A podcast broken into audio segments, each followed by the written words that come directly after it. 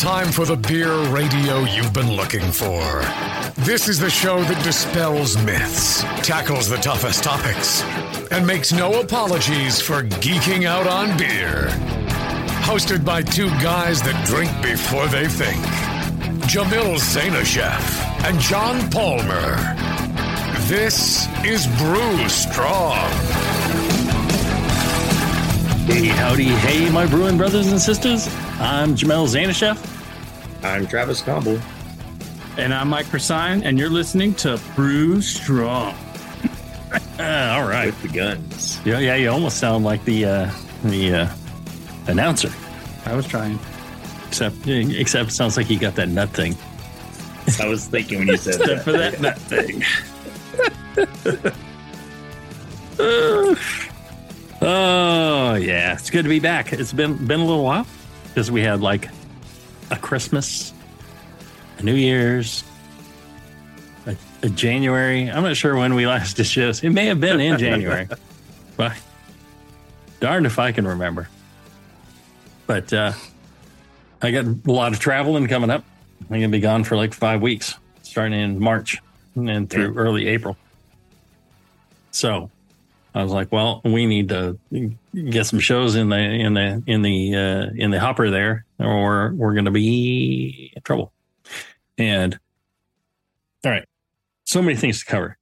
One, I'm going to be traveling, and I'm going to uh, Iceland with family, then Sweden for the uh, Brewers Conference in Malmo. Uh, then uh, I'm going to do a couple collab beers there. They're going to be on tap while while I'm there. Uh, with Nice. one with Malmo Brewing and one with Brewhouse 19. Wonderful brewers, all of them.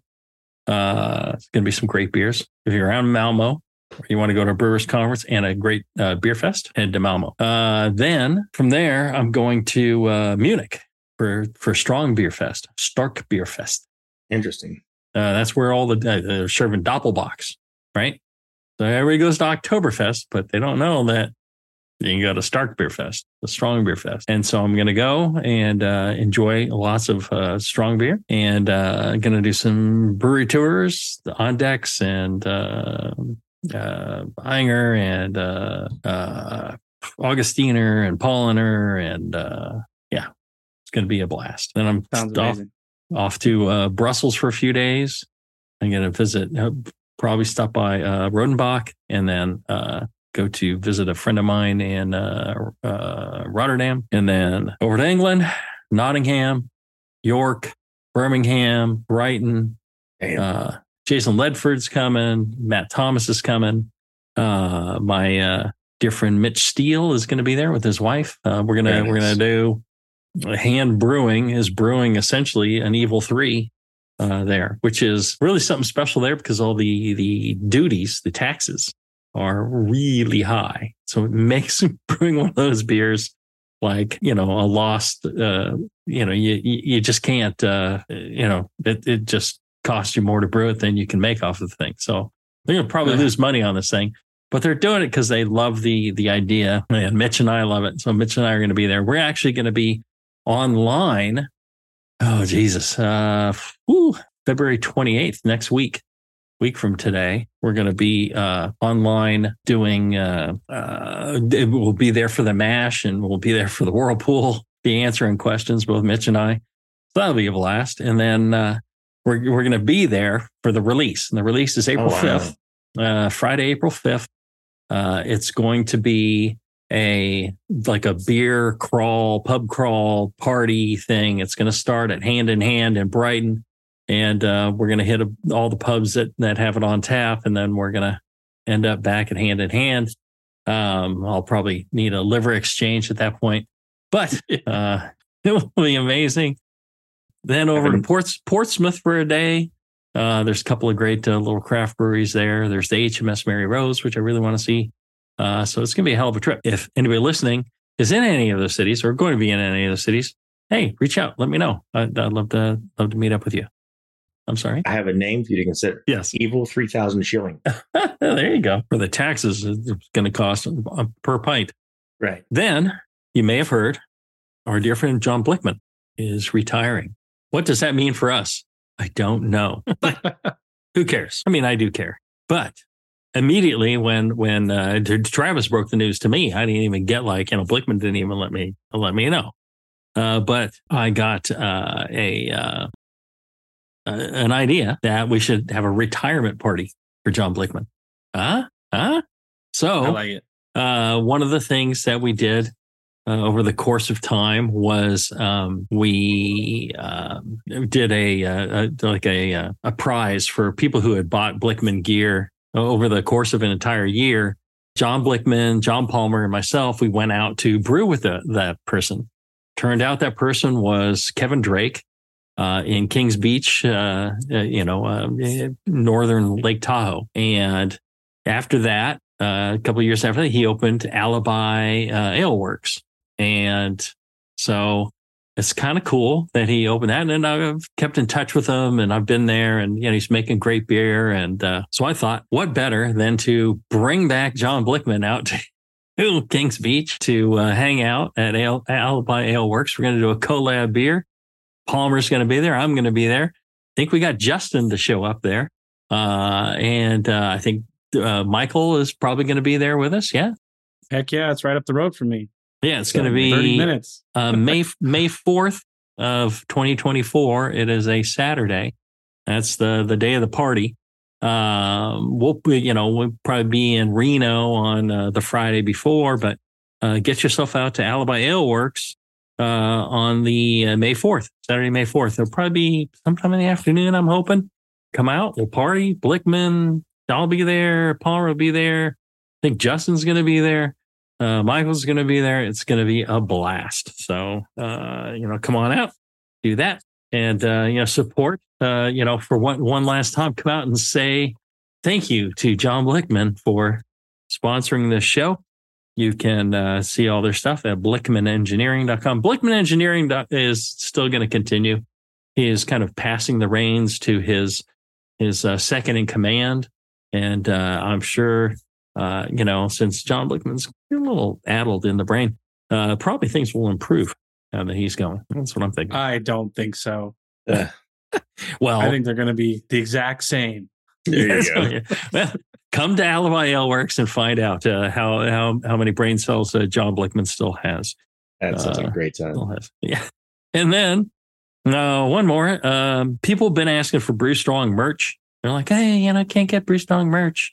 Uh, you know, it's not on the Brewing Network site anymore. Yeah, I apologize for that. Um, you can get Brew Strong merch and Mr. Malty merch if you're a Mr. Malty fan, uh, which I know you are. Uh, there's an Etsy store uh, called Mr. Malty, uh, capital M, lowercase r, capital M, A L T Y. Mr. Malty at the Etsy, uh, the Etsy thing. Uh, it is uh, www.etsy.com slash shop slash Mr. Malty. And um, all profits from that actually go in my pocket. So there you go. it's not much, but hey, I'll take any quatloos I can get. You have to pay for that trip to Reno somehow. You get All right. exactly. You know what quatloos are, I right? like how all the travel you got to pay for that trip to Reno. yeah, yeah. The trip, the trip to Reno. Eh, The, the other That's stuff, big it's one. near, it's near free. Uh, Yeah. this is the Reno stuff that really, really sets me back. And I was just up there, just, just up uh, hanging out with Michael. It was a blast.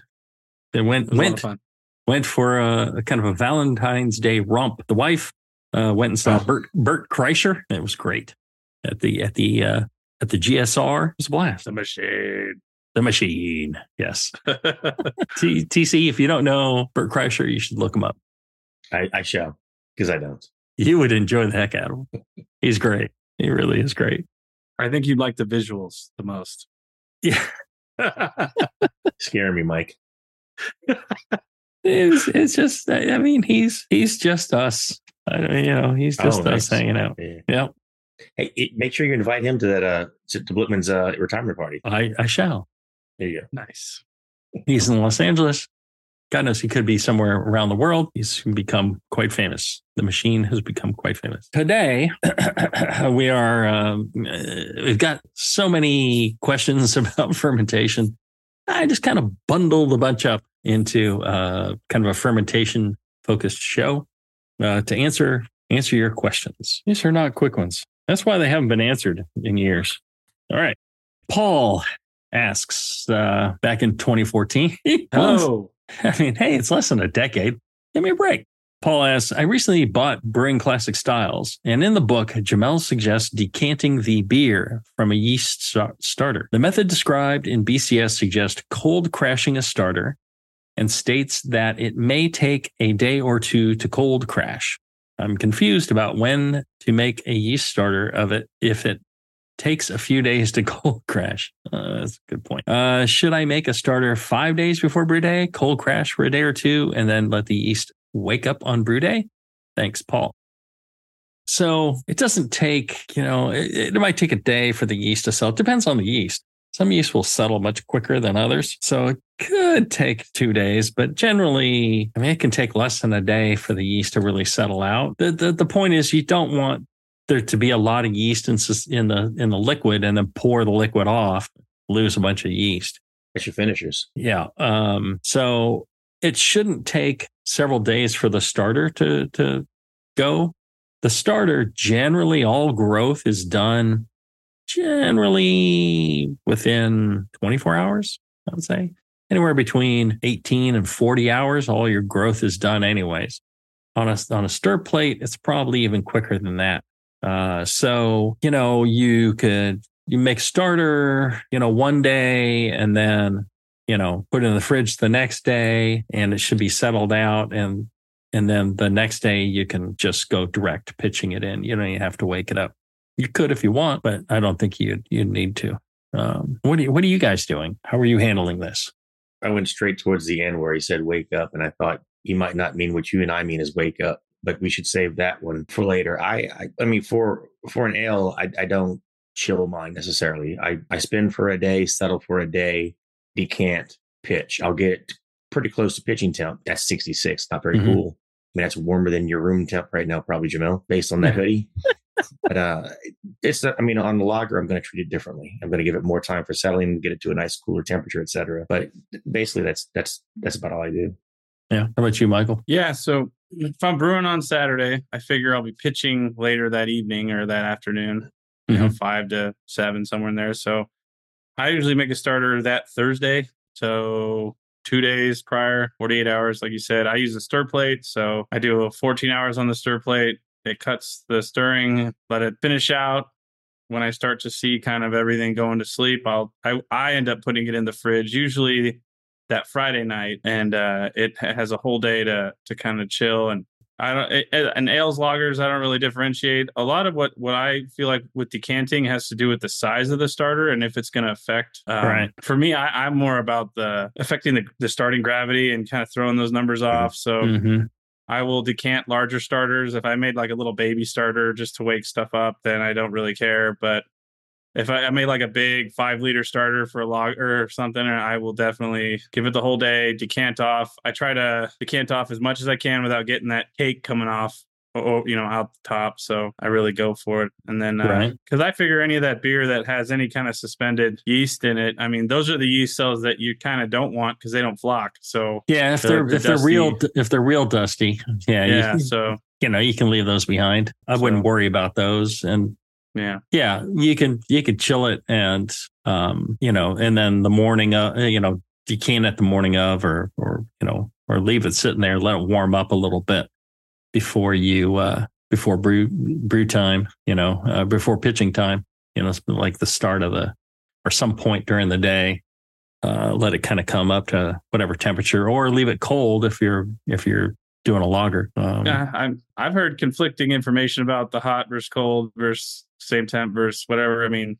there's certain companies that advertise store cold, pitch cold. So I, I don't really even mind yeah. if it comes right out of the fridge and goes in the fermenter. So you it hasn't hurt the beers. You want to be within, you know, maximum 10 degrees C, you know, 10 degrees Fahrenheit, even less is better um, because it does stress the yeast and they, they end up using their efforts to create these uh, heat shock proteins um, whether it's going cold to hot or hot to cold, they will do that. And you really don't want that to happen. Um, so it's best to be within a certain temperature. Uh, even, you know, the dry yeast manufacturers will say, Hey, you know, try and be within, you know, 10 degrees and, and less is better, I think. That gentleman, did he tell you? I mean, you interviewed him. Was he at 10C? Uh, I don't think we we discussed that. Maybe Okay, I thought it came up in that in that show. it yeah, might for me, 10C is pretty huge. Uh, I'm Yeah. not saying It's about twenty F. I don't do it, so I don't know how how the effect is. I mean, I get it within five, maybe six. Yeah, Oh. it's, it's easy. Yeah, Yeah, it's I like to deal. stay within you know ten uh, maximum. Let's do this. Let's take a short break, and when we come back, we'll have more of your questions right after this.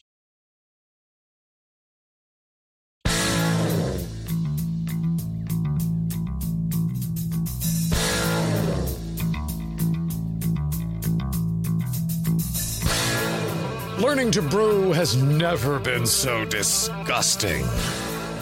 This is Brew Strong.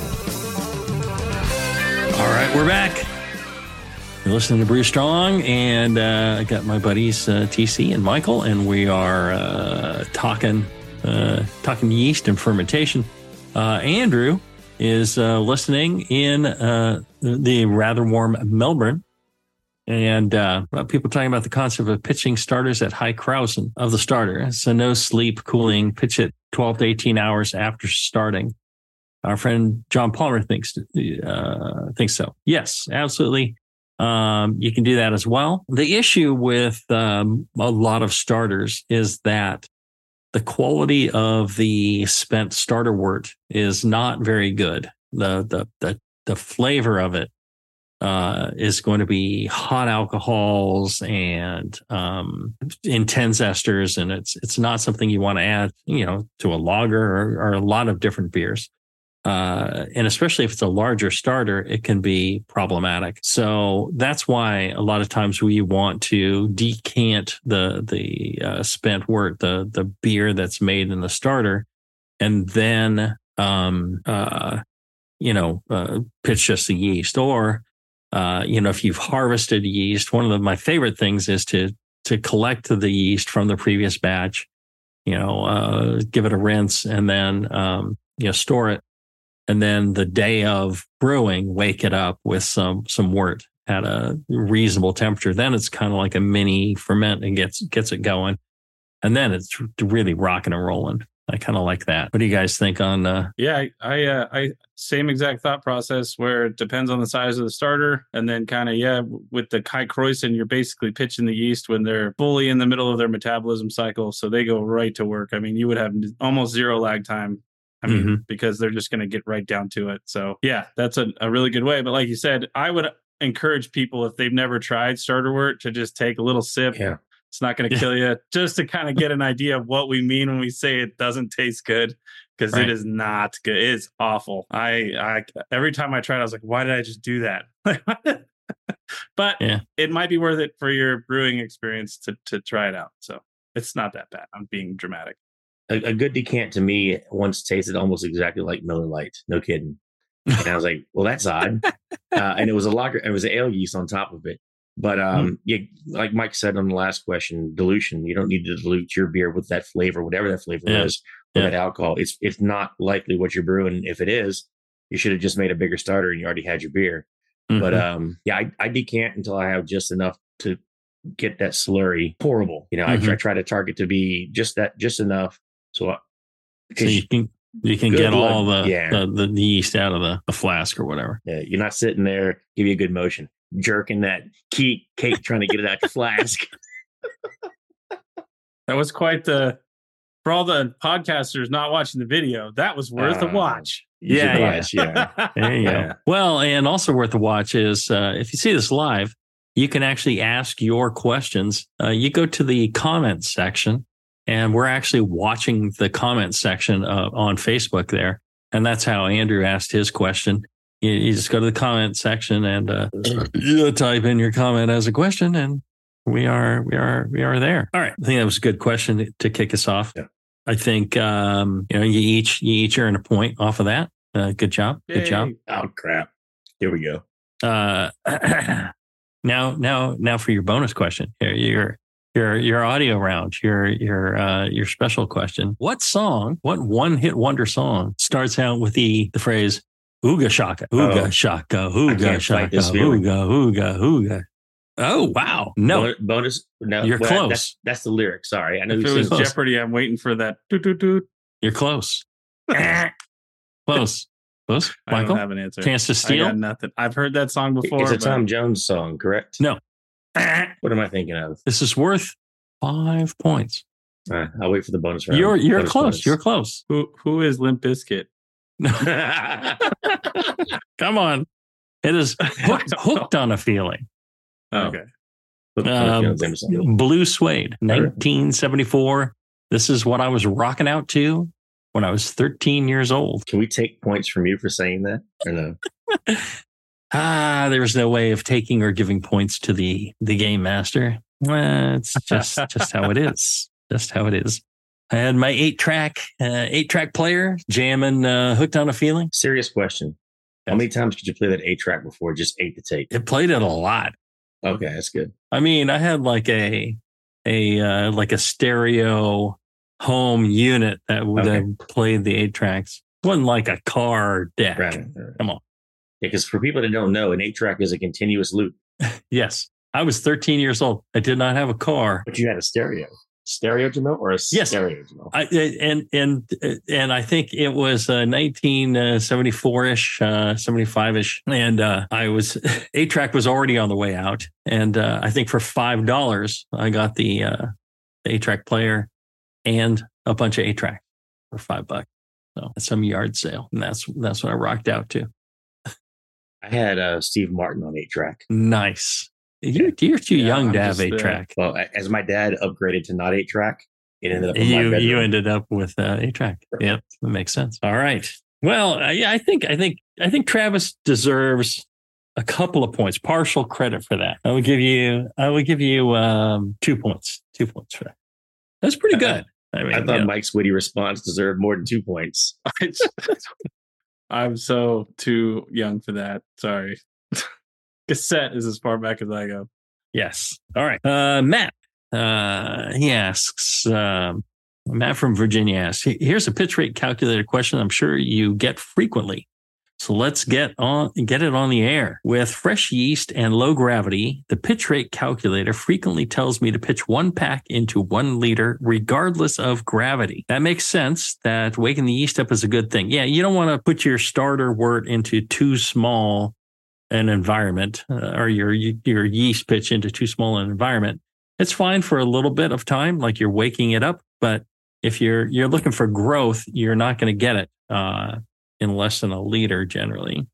Uh, but sometimes i'm making a multi-step starter and need to know approximately how much yeast will be produced. So please tell me if this is proper usage of your tool pause for inevitable joke he's using my tool. He's, he's cracking up uh, if I uh, keep bumping the gravity up until it tells me to make a starter greater than a liter, then can I assume that the amount of yeast cells needed is a fair estimate of how much is in my starter? That's probably correct.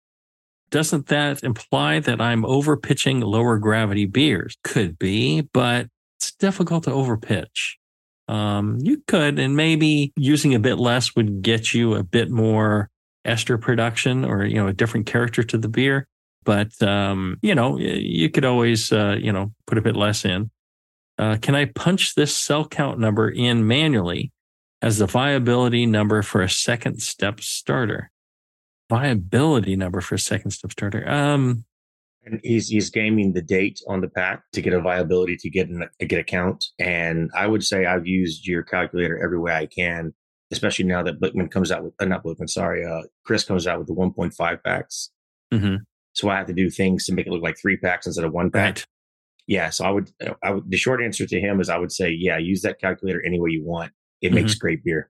well and what i need to do is recreate the calculator it's a novel idea. Never heard that one before. The the uh, the website is that I created the very first yeast pitch calculator. And um, then everybody started, you know, I got so much traffic to my website, which I didn't monetize, didn't really care. It was a tool to help people.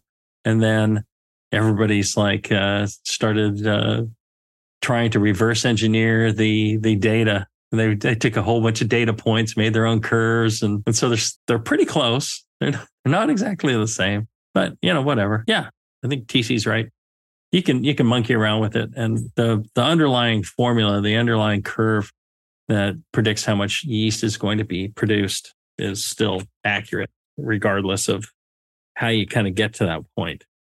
Now, is that using a start a stir plate, or is it just manually stirring? Or well, the yeast a different calculator had both uh, stirred right. and non-stirred, shaken. It had settings for all those things.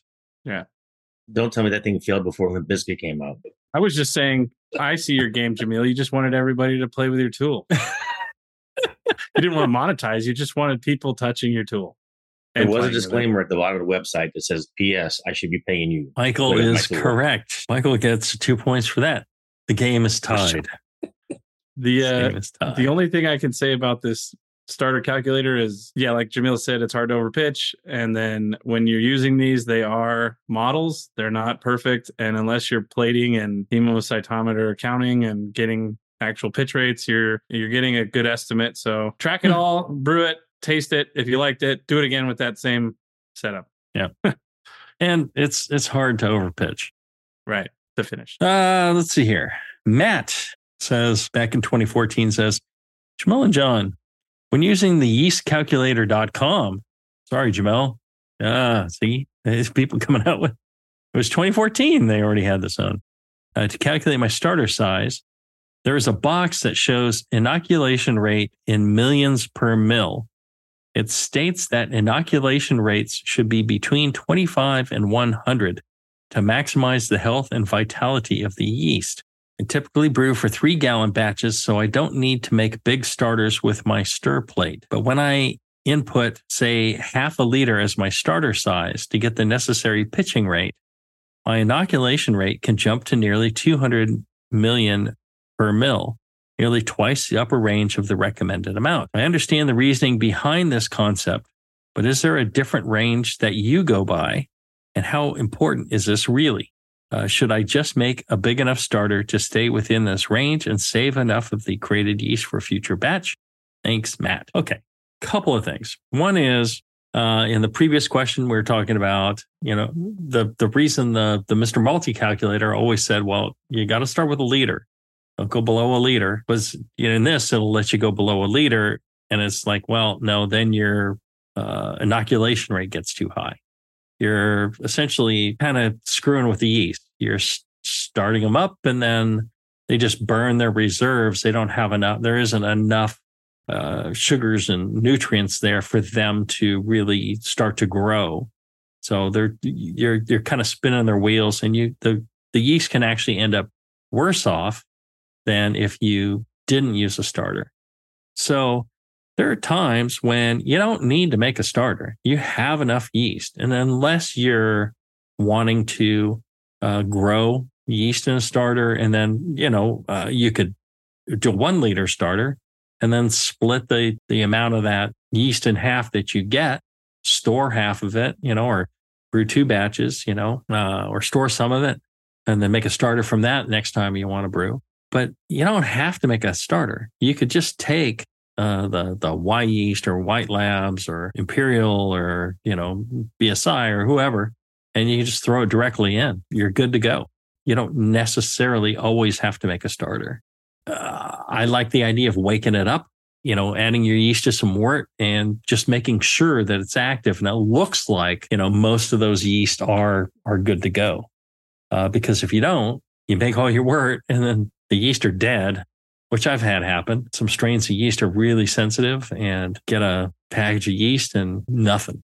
So that's why I like to do the wake up thing, even if you're not making a starter. You're waking it up right before your pitch. When I say right, day of pitch versus mm-hmm. versus making a super saturated starter two days in advance and ending up with nothing. You're saying go ahead and make your super super saturated. It looks like a starter that's really waking it up. Do that the day you're brewing and be ready to use it as it's coming up. Michael? I mean, yeah, you can. I I tend to just throw the packet in there. I don't really. I haven't tried that method where I just wake yeah. them up. I just. Well, I figure when when you have like a into, a dead bunch of yeast and then it's sitting there for two days and you're just yeah. like, this ain't working. This ain't taking I've off. had that. I have had that. So it was freak. It freaked me out. I've had like a Belgians take 48 hours to even make a bubble in my blow. Yeah. So. Yeah. Now I, I was going to try to get you guys' thoughts on the different pitch rate units because there's that million cells per mill, but then there's also million cells per milliliter per degree Plato, which is the one that Yes. I use. And Yes. I like that the per Plato. So it has to do with the strength of the wort affects That's- your pitch rate as well. So That's the correct one. That's Right. that's the pitch rate. If you're not including that, I think in this question he's ta- in that calculator. I took a look at that calculator. They're talking about the inoculation rate of the starter, Mhm. and they're saying you know don't go beyond. Again, that kind of ignores you know starter strength, but you know let's assume you know it's a it's a starter, an average starter. So uh, I think it's a, a good idea to be between. I I- don't think 25 is necessary. I, I think there should be no lower rate. That does make sense to me. You may not, you know, I, uh, the lower number makes zero sense to me. Shouldn't be between 25 and 100. It should be zero and 100, right? If you have one yeast cell, you could throw it into the, the ocean of wort and you'll get growth. Maybe Right. you're wasting some some starter wort, but that's all. That's that's the only bad thing that'll happen to you there. I wonder if they recommend it because their calculator won't won't properly do a growth. If you under pitch, it'll show more growth than you'd actually get. No, it won't say no, no, you can't get that Oh. much growth. So maybe instead of limiting the calculator to four x or so, it says oh, there's all kinds of extra sugars in here. It'll go ten x. I don't know. I don't well, know much maybe. about that calculator for sure. Maybe. Yeah, I don't know either. But 100 as as a max sounds, you know, reasonable, I guess. Hard to say. I'd have to run the numbers. But, you know, pretty good. Pretty good. Good question. And if you have questions, you can ask them either live in the uh, in the chat uh, when we're uh, doing these shows live, or you can email them to brewstrong at thebrewingnetwork.com and uh, we will get to those questions. We're getting the new questions we are totally caught up on. We're getting to those right away. The the old questions I have I'm bound and determined to answer every question that was ever sent in. So that's why these old questions come up because we're all caught up on the new ones. So ask your ask your new questions. We'll get to them, you know, generally by the next show. Speaking of new questions, uh, Andrews, he's following up. He says, uh, Does chilling the starter prompt the yeast to store glycerols? So, yes, shift phases, but provide a benefit. Uh, oh, and for a lager, should a starter volume be bigger than two liters? Is volume the most limiting factor for yeast multiplication? Oh, you're already answering this. Yeah, well, um, yeah, well, um, yeast will generally, um, you know, you'll get a, about, you know, 4x growth on, on yeast or four, four, four buddings, uh, on the yeast. That's kind of the limit, even if, you know, you have a massive volume. And then, eh, you know, you, there's ways you can manipulate that with, uh, keeping them in an aerobic state uh, versus uh, letting them uh, get into fermentation. Um, there are ways to do it, but not really, not really that uh, uh, user friendly uh, for the home brewer. Yes, so crash chilling the starter can cause the yeast to store glycerols. They try to pack in a little bit of energy to keep them alive during, you know, a period of no sugar. And when you chill them, so the yeast manufacturers will do that. They will chill the yeast at a very specific point, and that causes them to take up some some energy and store it for a future, uh, you know, when they wake up again. So yes, that can help. Brent in the chat says, uh, did my log beer, nice, clean, tart beer, and I'm sure there is a mixture of Brett, Sacc, and lac in it. Suggestions on banking or even making a starter.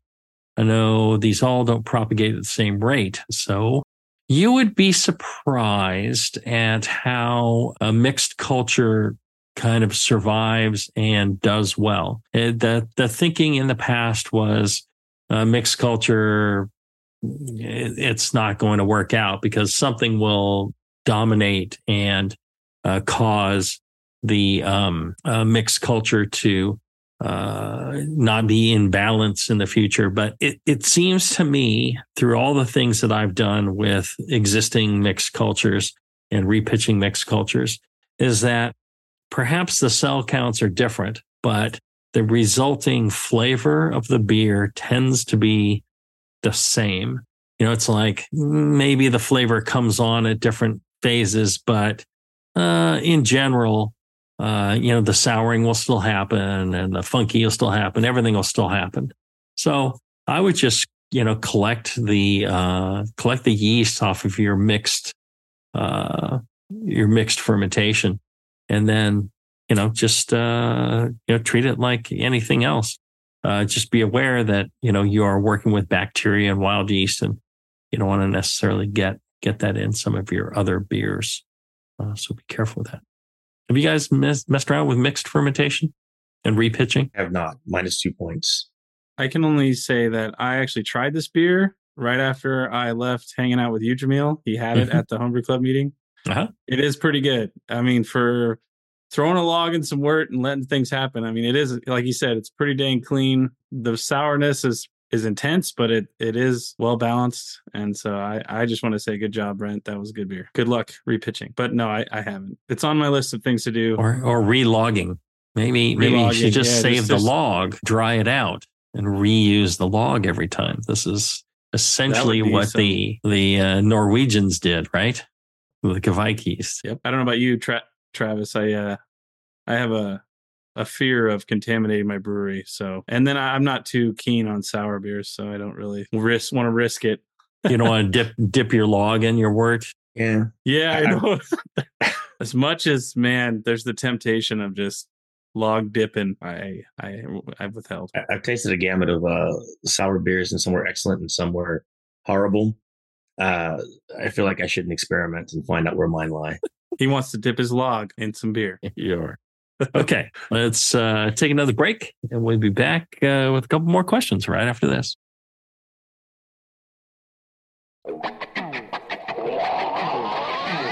Back to the beer guys that make other beer guys look like wine guys.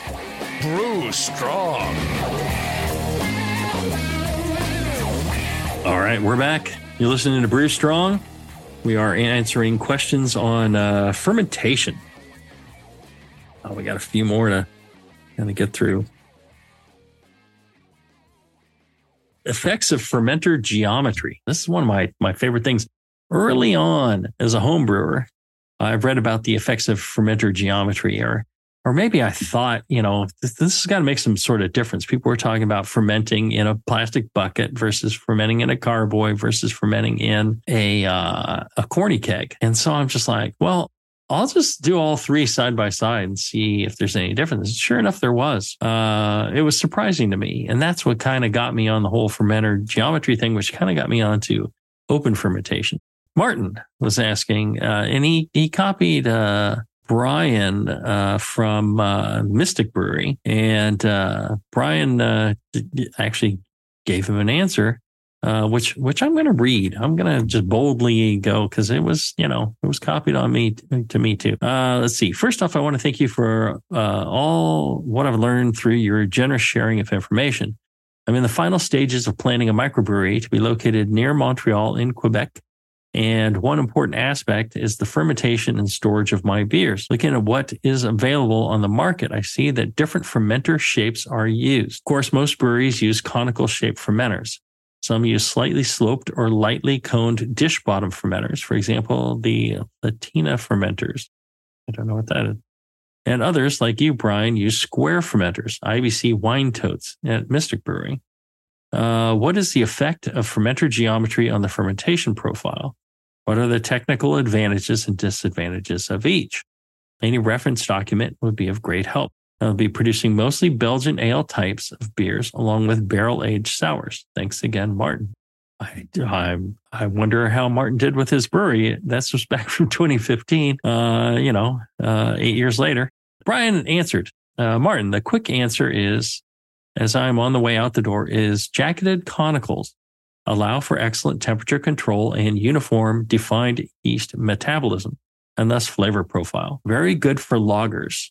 And the cone allows easy yeast harvesting of the bottom fermenting lager yeast strains. Square fermenters are typically not jacketed all the way around and allow for more freedom of expression in quotes in your yeast, uh, i.e., they are they ferment at various temperatures with various metabolic met, metabol, metabolic Metabolic.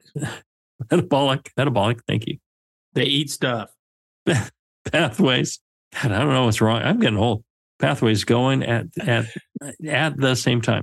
It's not all just me. There's a, there's a few typos in these things. It's actually quite difficult to make many Belgian ales on cylinder conicals. They're too strict, he says. However, squares can be difficult to harvest from. Depends on if you are using strains that you can top crop. Besides shape, the other big issue is hydrostatic pressure. Yeast uh, metabolism is also strongly affected by hydrostatic pressure. I commonly hear issues with strains fermenting too clean in very large fermenters. Certainly, there may be tricks to get around these issues, but we prefer the simplest approach. Good luck and cheers, Brian. So that was very nice. Brian actually has a PhD at uh, Mystic Brewery in uh, Massachusetts. You had a chance, go visit him. So yeah, I, I, I generally agree with uh, what uh, Brian's saying there. Fermenter geometry. One of the things about the cylinder conical is um, it's very advantageous to the mixing of the wort. So the yeast tend to, uh, you know, cause a stirring of the, the, the cylinder and it, because of the, the shape, it tends to, to work very well. Yes, the yeast will drop, even top fermenting yeast, top cropping yeast will eventually drop to the bottom and you can harvest them off there. And if you do that regularly enough, for example, Fuller's had, you know, open fermentation and they were top cropping uh, their yeast, and then they switched to cylinder conicals. And eventually, the yeast learned to, you know, well, you know, through selective pressure, they were harvesting off the bottom, and their yeast became bottom uh, cropping yeast. The big problem with the cylinder conicals is, yeah, they tend to be very tall when you get into the big commercial stuff, and there's more hydrostatic pressure. Also, they're closed top, and so it collects more CO2 at the top, and you end up with uh, cleaner uh, fermentations, less ester production. And that is not always a good thing. And a lot of American yeast, since every er, American beer style, since almost everybody uses cylinder conicals, we've kind of gone over to, yeah, we want everything taste clean, minimal esters. So that's not always the best thing. If you're trying to brew, you know, Belgians or British, uh, you know, uh, beers or things like that, yeah, you got to have uh, you got to have uh, you know that ester production. So that's kind of an issue with with the cylinder conicals. Um, the, one of the things about you know square shaped or you know fermenters with corners in them. I forget where I saw it, but there's a thing about dead corners. I think it may have been a, a George Fix book. So in the if you can imagine in a corner know how hard it is to clean the corner of a container. It's the same thing because the the the action of the the the yeast and the movement of the, the the beer as it's fermenting, the corners are what you call dead corners. So they don't tend to mix as much. And so that area tends to not get as well fermented and mixed. So it tends to, when fermentations are done in, in uh, containers that have square corners, you get an increase in uh, diacetyl production and uh, uh, you know slightly less attenuation uh, because of that as well the corners as well. So that's a, a, thing about that. I think you know his comments on uh, you know jacketing and things like that you you can get jacketed uh, square containers now that can be moved around with forklifts and stuff kind of fun. Uh, just generally, fermenter geometry does make a difference. Have you guys messed around with different fermenter geometries? I have not. Metabolic. I have not, but I had a thought. Uh, I mean, this is, I think it's a great discussion. Is it going to matter if you have something about the size of a corny, uh, something of the size of a carboy, you know, something of the size of a conical? I mean, versus versus what they've been using historically to do uh, hectoliters that I can't do the math on. Mm-hmm. Is it going to make a difference on a homebrew level? Just curiosity. Yes, it is. I can confirm that. Practical okay, experience, yes, and maybe even more so. Um, you know, as you as you let's say you have a square container and you start increasing the the size of it, the the corners remain about the same size maybe they grow a little bit, but the in, internal volume becomes much larger. So the larger it gets, the more uh, volume of beer that doesn't Okay. uh, have the effect. It's it's kind of diluting the corner. So you have a uh, higher ratio of corner to not corner in a Yes. smaller environment than a larger Yes. environment.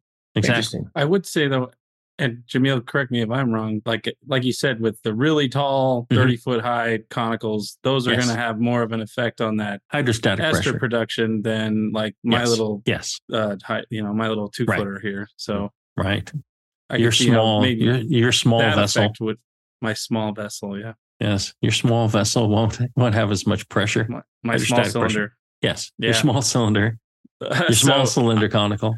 Yeah so so maybe in that instance it's actually a little bit more on the large scale but it is kind of interesting to note though like i've heard that a lot of people really discourage trying to ferment in a corny keg for that that because of that tall cylindrical shape just because of the way the mixing and the fermentation happens in this hmm skinny tall vessel versus like a wider something with a like a bucket or or my fermenter so You know, um, let's say you uh, you had a two inch diameter pipe that was you know forty foot long.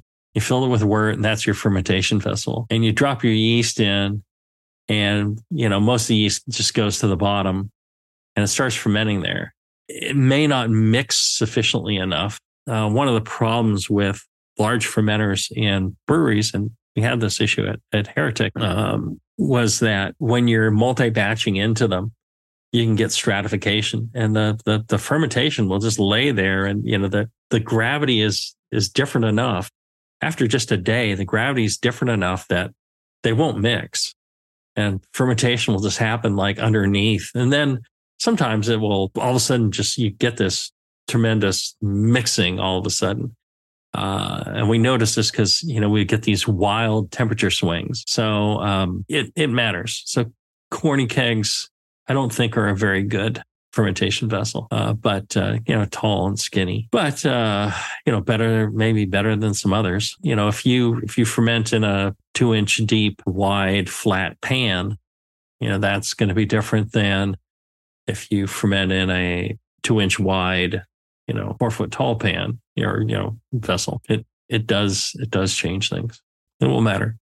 Catherine from Washington State says, "Glad you got the stream going. We are too. Yes, it uh, it was it was a bit of a challenge. Uh, let's see here. All right, so good question from uh, Martin.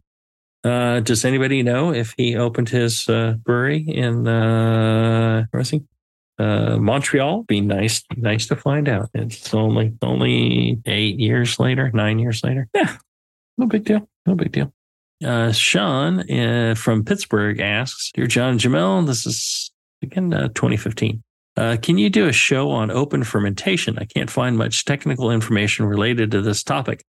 There are some point to counterpoint discussions online, but nothing convincing or definitive. For example, point increased oxygen availability to the yeast leads to increased organic acid production and therefore increased ester production. Uh, counterpoint CO2 evolution during active fermentation will prevent oxygen from reaching the fermentation.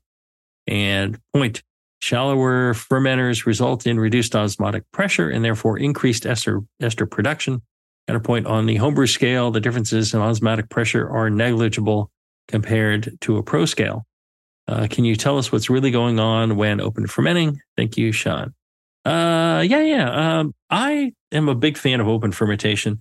It really makes a world of difference in um, the character of the beer. The, the fermentation changes drastically just using the same yeast. I was recently in Dusseldorf and uh, all the uh, Dusseldorf alt beer producers in, in, in the, not all, but uh, the, the really great ones are using open fermentation.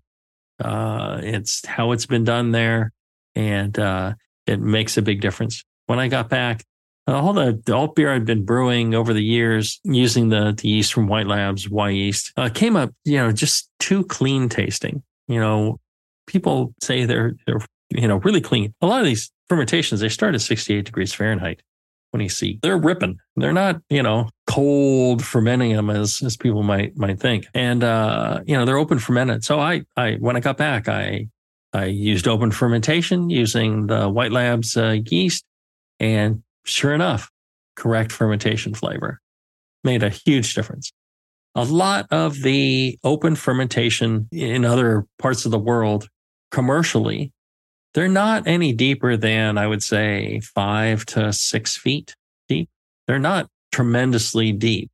So the commercial aspect of that is is not really true.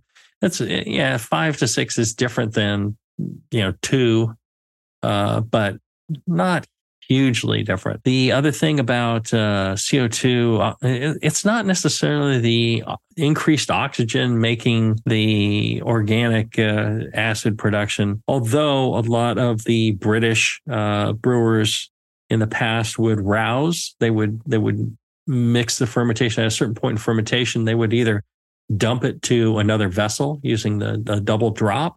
Talking to John Keeling uh, from uh, Fuller's, he was telling me that the pipe that they dropped it in was a sintered pipe and sintered, you know, lots of little tiny holes.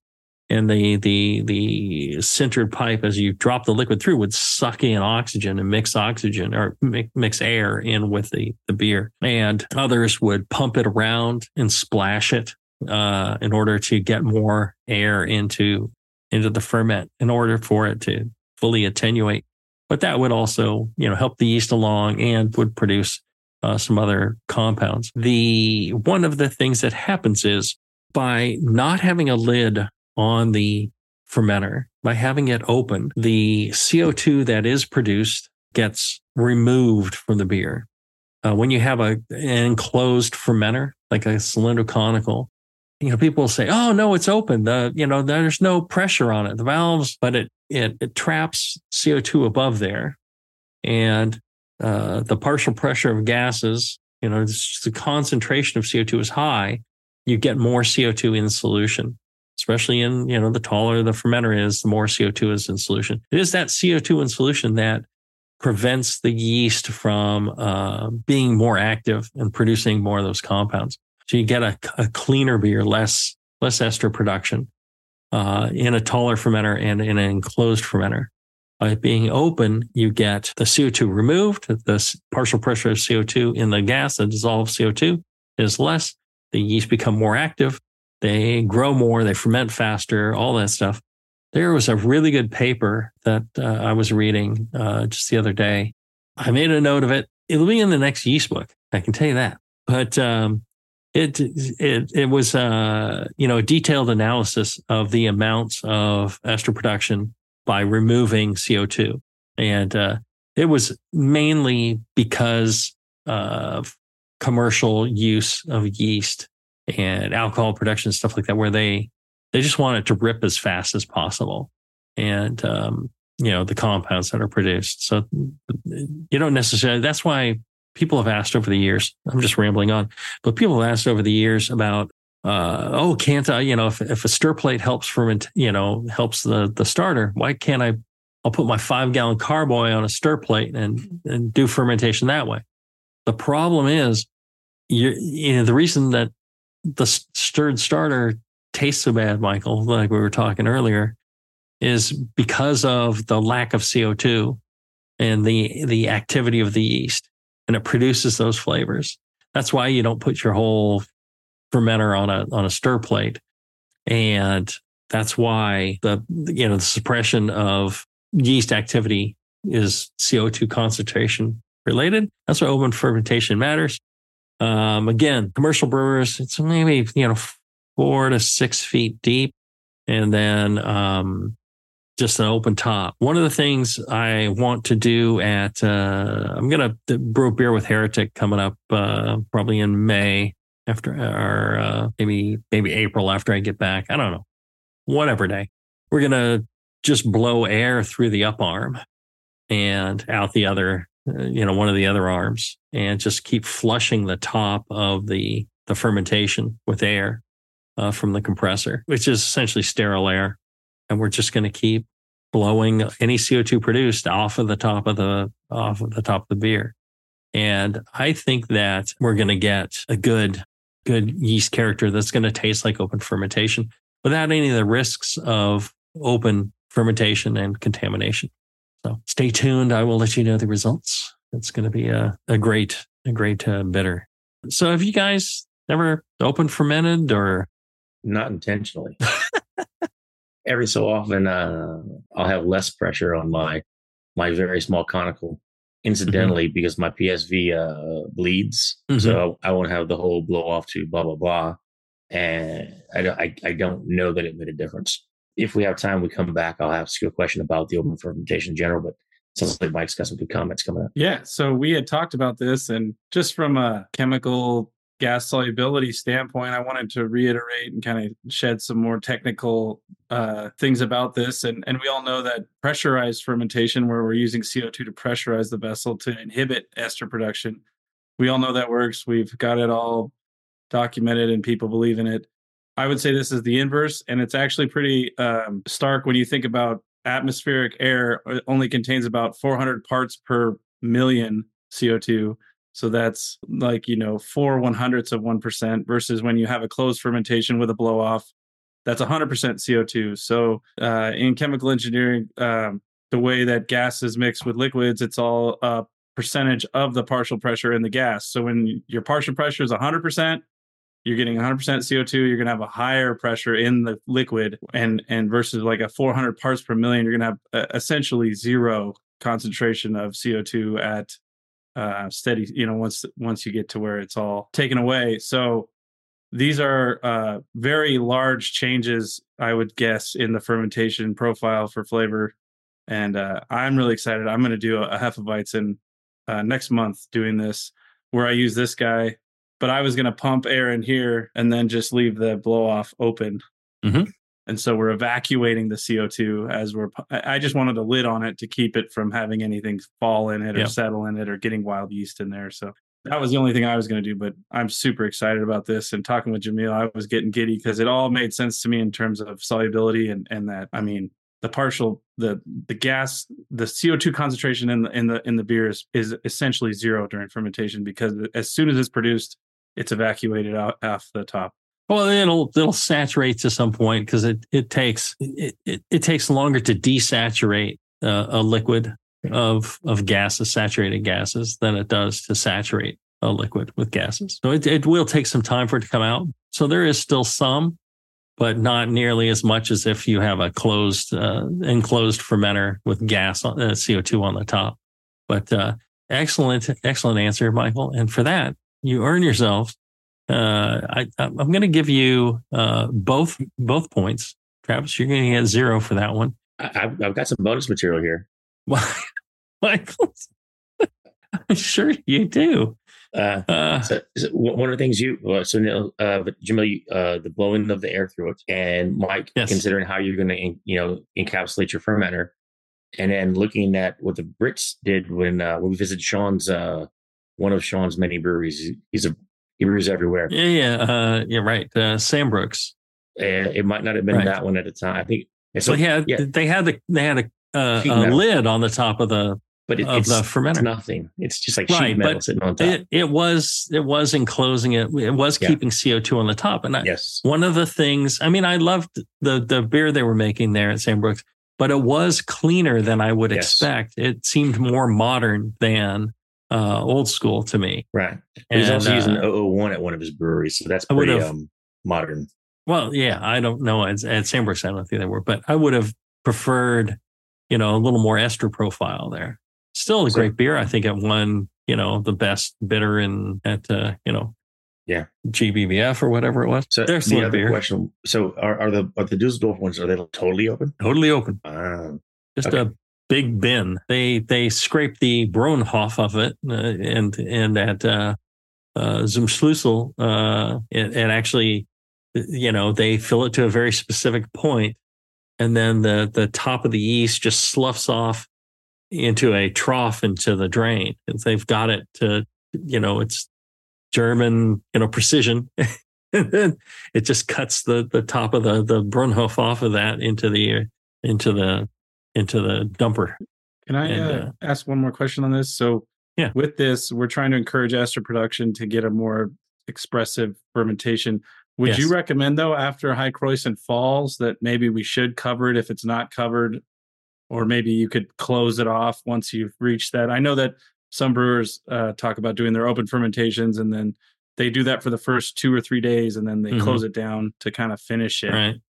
And I, I just wanted to see what you guys thought about that because I, I was definitely thinking that's what I'd do with this Hefeweizen is I'd get to high Krausen right before I started a maturation rest. I'd I'd probably close it down and and and then get back to more of a normal. You certainly can. fermenting. Yeah. I think, um, you know, it, in, in the case of what you're doing, I think that you're going to get, uh, you know, uh, you're, you're not going to have to worry about, you know, contamination or anything the way you're doing it. But, uh, yeah, the thing is, if, if it's totally open and the, the Krausen is formed and, you know, bacteria and wild yeast are landing on top of the, of the Krausen, uh, if that whole thing falls back down into the, the fermenter, uh, it's it's in your beer. The the thing that uh, the uh, open fermentation people do is they skim the top at, at a certain point, and by the skimming, they're reducing the amount of of that stuff that's in there. A lot of the Brit old British breweries they have what's called a parachute. It's a, like a cone, and uh, it's on a, an adjustable crank, and it will they lower it down just so the top of the, the the yeast just skims off down into the cone and goes down a pipe to the dump. Um, and they can lower that a little further, uh, you know, however much they need. And then when it's time to harvest yeast, they crank it down a little bit further, and then they collect their yeast off of that through that same cone. And then they use that to pitch their next beer. So they've got clean yeast. They've gotten rid of the top. Then they collect what's underneath that. They save that for pitching and then maybe you get some stuff into that beer, but the beer is going to be consumed hopefully within, you know, uh, a short period of time before anything that might have gotten in there can have an effect. Yeah.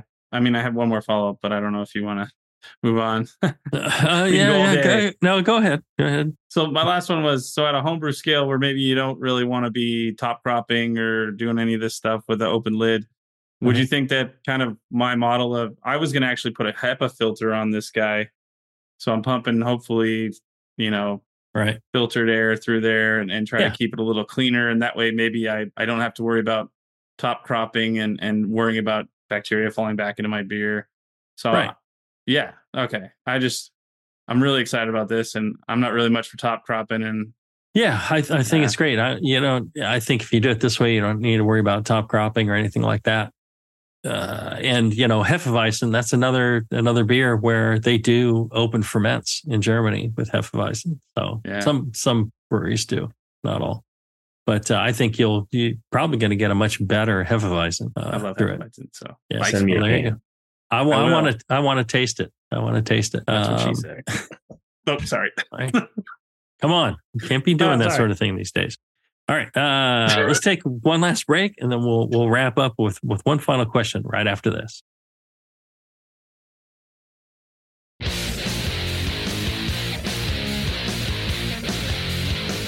Back to the two guys that know how to turn beer into beer. This is Brew Strong. All right, we're back. Listen to Brew Strong, sponsored by Blickman Engineering, blickmanengineering.com. Check them out. They've been sponsoring this show for, I don't know, how long have we been doing this? Uh, 16, 17 years? You're 16 years, I think, is the first episode I can remember. Jeez. Uh, You have to been a while. catch that check before John. Oh, he's already out the door. Damn it. Where John's li- yeah, yeah, you know, uh, listen back to the beginning of the show. We're having a party for John Blickman, retirement party in uh, in in North Tahoe at Alibi Ale Works, uh, May fourth, the twenty twenty four. It's a Saturday. Come on out. You'll see us all there. Uh, don't think Travis is gonna make it, but Michael will be there. I'll be there. Uh, uh, Blickman will be there. John Palmer will be there and uh, Kevin Drake will be there, and I think uh, Justin Crossley will be there as well. Should be a lot of fun. Uh, hey, I can Yeah. I can vouch for Alibi. They're one of the best breweries in our area. They make fantastic beer. yeah, great, Uh, great folks as Great well. place to be. Yeah, great food. It's awesome. It'll, it'll be a lot of fun. Gonna be a great party. Uh, hey, Jamil and John, awesome show. My question is this: uh, Oh, yeast when using spunding valve is the topic. Uh, my question is this: If you transfer almost completely fermented beer, three to four gravity points remain, to a warm sealed secondary, uh, sealed with a spunding valve, with the purpose of using those remaining gravity points to naturally carbonate the beer, will your yeast harvests from the primary become less and less attenuative because of the less flocculent, probably more attenuative yeast that you transfer into the secondary each time. Thanks, Mason. Michael? I would recommend. Oh, it's, did I give you two points for your answer for the partial pressure of gases? I think you did. At least two. I think that was excellent. Yes. I don't know. You've taken the lead. I'm pushing the line on the, the jokes, though, I guess. So. Yes. Yeah. eh, You may start to lose a point. They got it on the office 10 million Careful. times. I think I'll be all right. Okay. All right. Yes. Anyways, uh, yeah. So I could see this a couple ways. The big one for me is if you could at all put that on your primary and just spun the primary, then you would avoid all this because you'd be staying on that same yeast cake and you'd have the same completion of the yeast.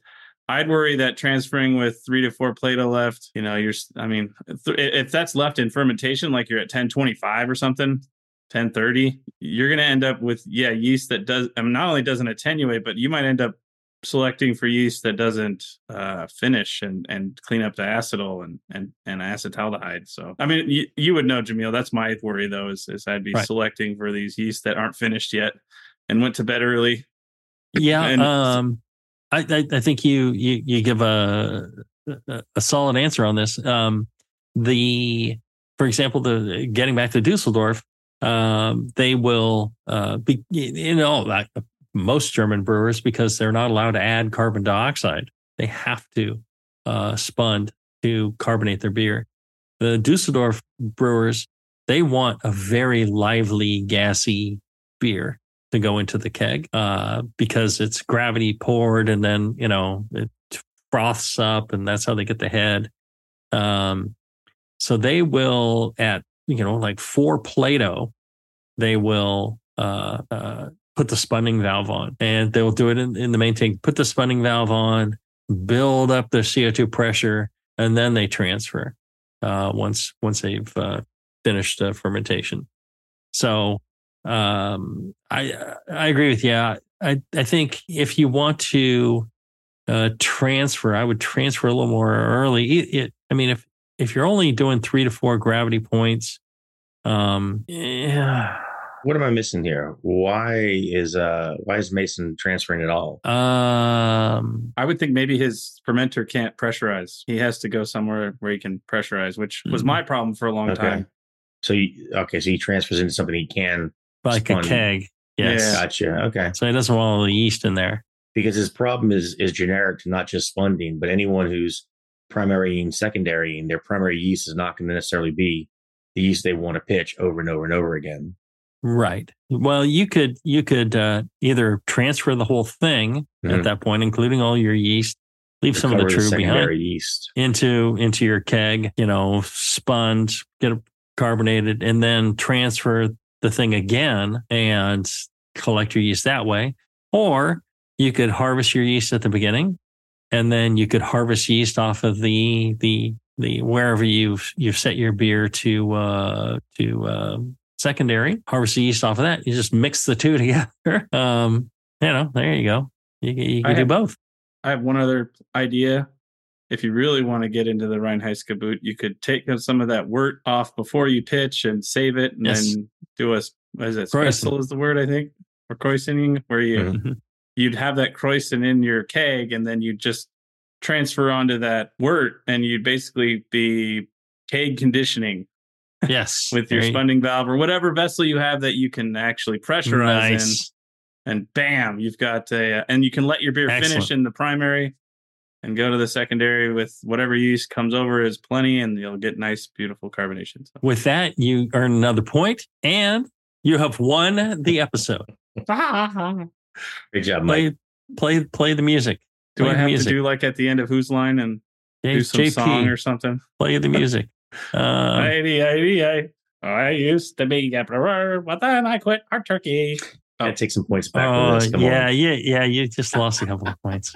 Eighty, eighty, Yeah, yeah. They sing the uh, don't, the end of don't, don't, don't push it. You're gonna, yeah. Uh, You're gonna give Travis the win here. All right. I I didn't try- even know yeah, enough to I'm an do that entertainer live. here, all right? That- I'm that trying to be- be. That You gotta, you gotta be willing to risk it. And I is the, risked that it is and the end failed. of this episode. uh, many thanks to if you're listening live, stay tuned because we got another episode coming right up. We're sorry we started late. Uh, we had some technical difficulties with uh, the Facebook and the Zoom, But uh, other than that, uh, we're we're rocking and rolling. We got a whole nother show coming up with in just a couple of minutes. We're going to take a, a quick break for grab another beer, and for those with walnut bladders to to to take care of that problem. Uh, but we'll be starting up just momentarily, so stay tuned. We won't even close this feed off. You can just stay on the same feed, and we will uh, uh, be with you back in very shortly. So, um, thank you all for tuning in.